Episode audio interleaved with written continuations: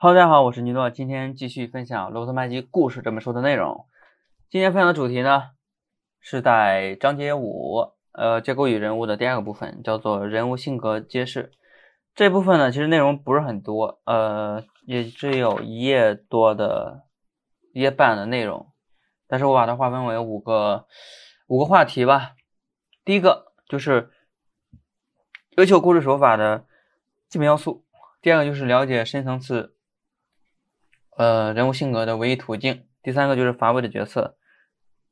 第四个就是对比举例。第五个就是原则，还有根本原则的一些内容，都是关于呃人物性格揭示的一些解释说明。就是呃，首先回到第一个话题，优秀故事手法的基本要素，对照和反衬人物塑造来揭示人物性格的真相，是所有优秀故事讲述手法的基本要素。呃，其实这个话题就就就一句话，但是我觉得非常重要。然后第二个话题呢，就是关于了解深层次人物性格的唯一途径，就是生活教给了我们很多道理。比如说，看似如此，并非如此，人不可貌相，表面特征之下呢，掩藏着一个深藏的本性。无论他们说什么，无论他们的举止是是是如何的，如果你想要了解深藏的人物性格，唯一的途径就是通过他们在压力之下做出的选择来判断。呃，这个观点其实和上一个播客“压力是根本”其实有点像。然后，嗯，第三个话题就是关于乏味的角色啊，这个解释。什么是乏？呃，举个例子，就是如果我们看到一个角色，他的行为特征是充满爱心的丈夫，然后到故事的结尾，他依旧是。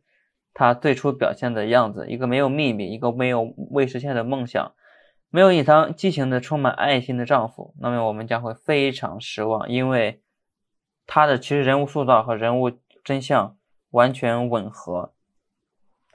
他的内心生活呢，和外在的表现就像一块水泥一样，沦为一物。那么这个角色呢，就是会变成了一个重复出现的，可以预见他行为的一块一份目录。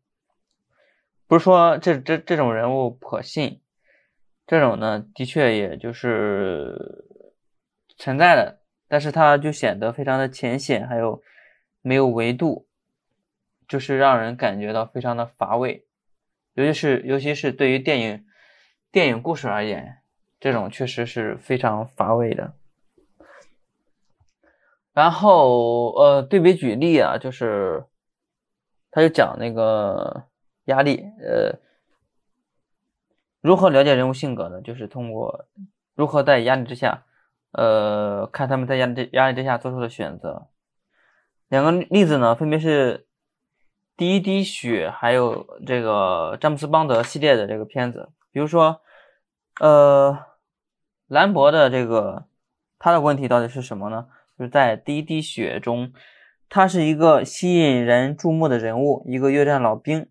他不惜翻山越岭，以求离群所，以求离群所居的独行侠。呃，这其实是一个人物塑造。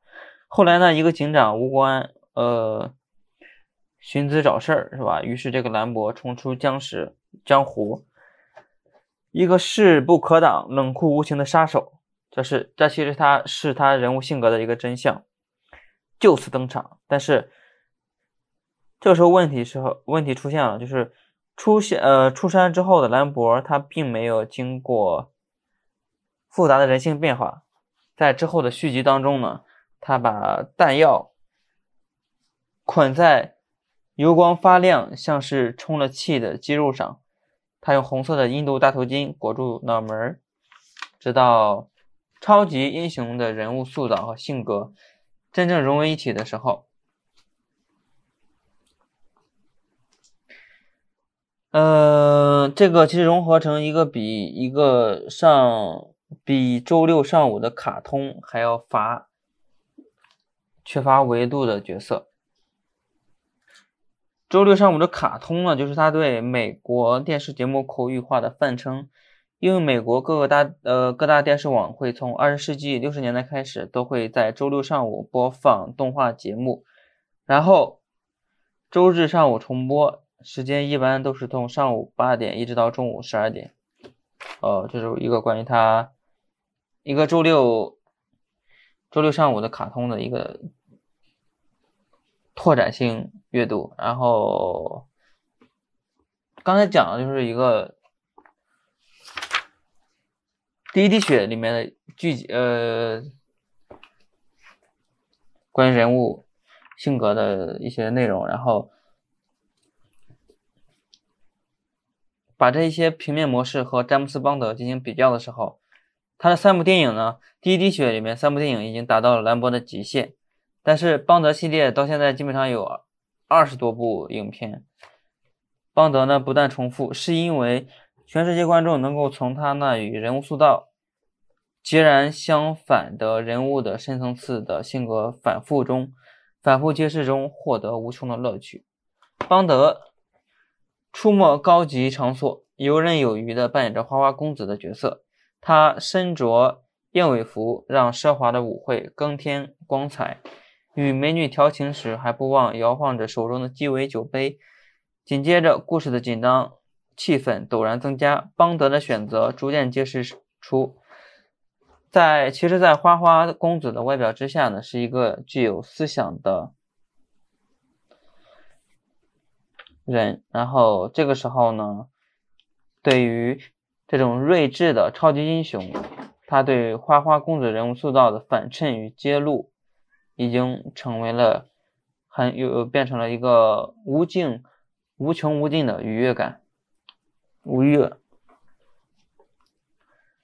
呃，第五个就是一个原则，还有根本原则啊，就是。原则呢，就是刚才所讲的那个，呃，反衬还有揭露的这个原则。如果你将这个原则更加推进一步，就是在人物塑造的对称还有反衬之中，进行人物深层次的揭示的时候，对于主要的角色而言，就是一条根本的角色。小角色他无所谓隐藏的这种维度，但是主要人物必须得到深刻的描写，他们的内心绝对不能和他们的外表一模一样。这就是。根本原则。OK，这就是本期播客的全部内容，我们下期再见，拜拜。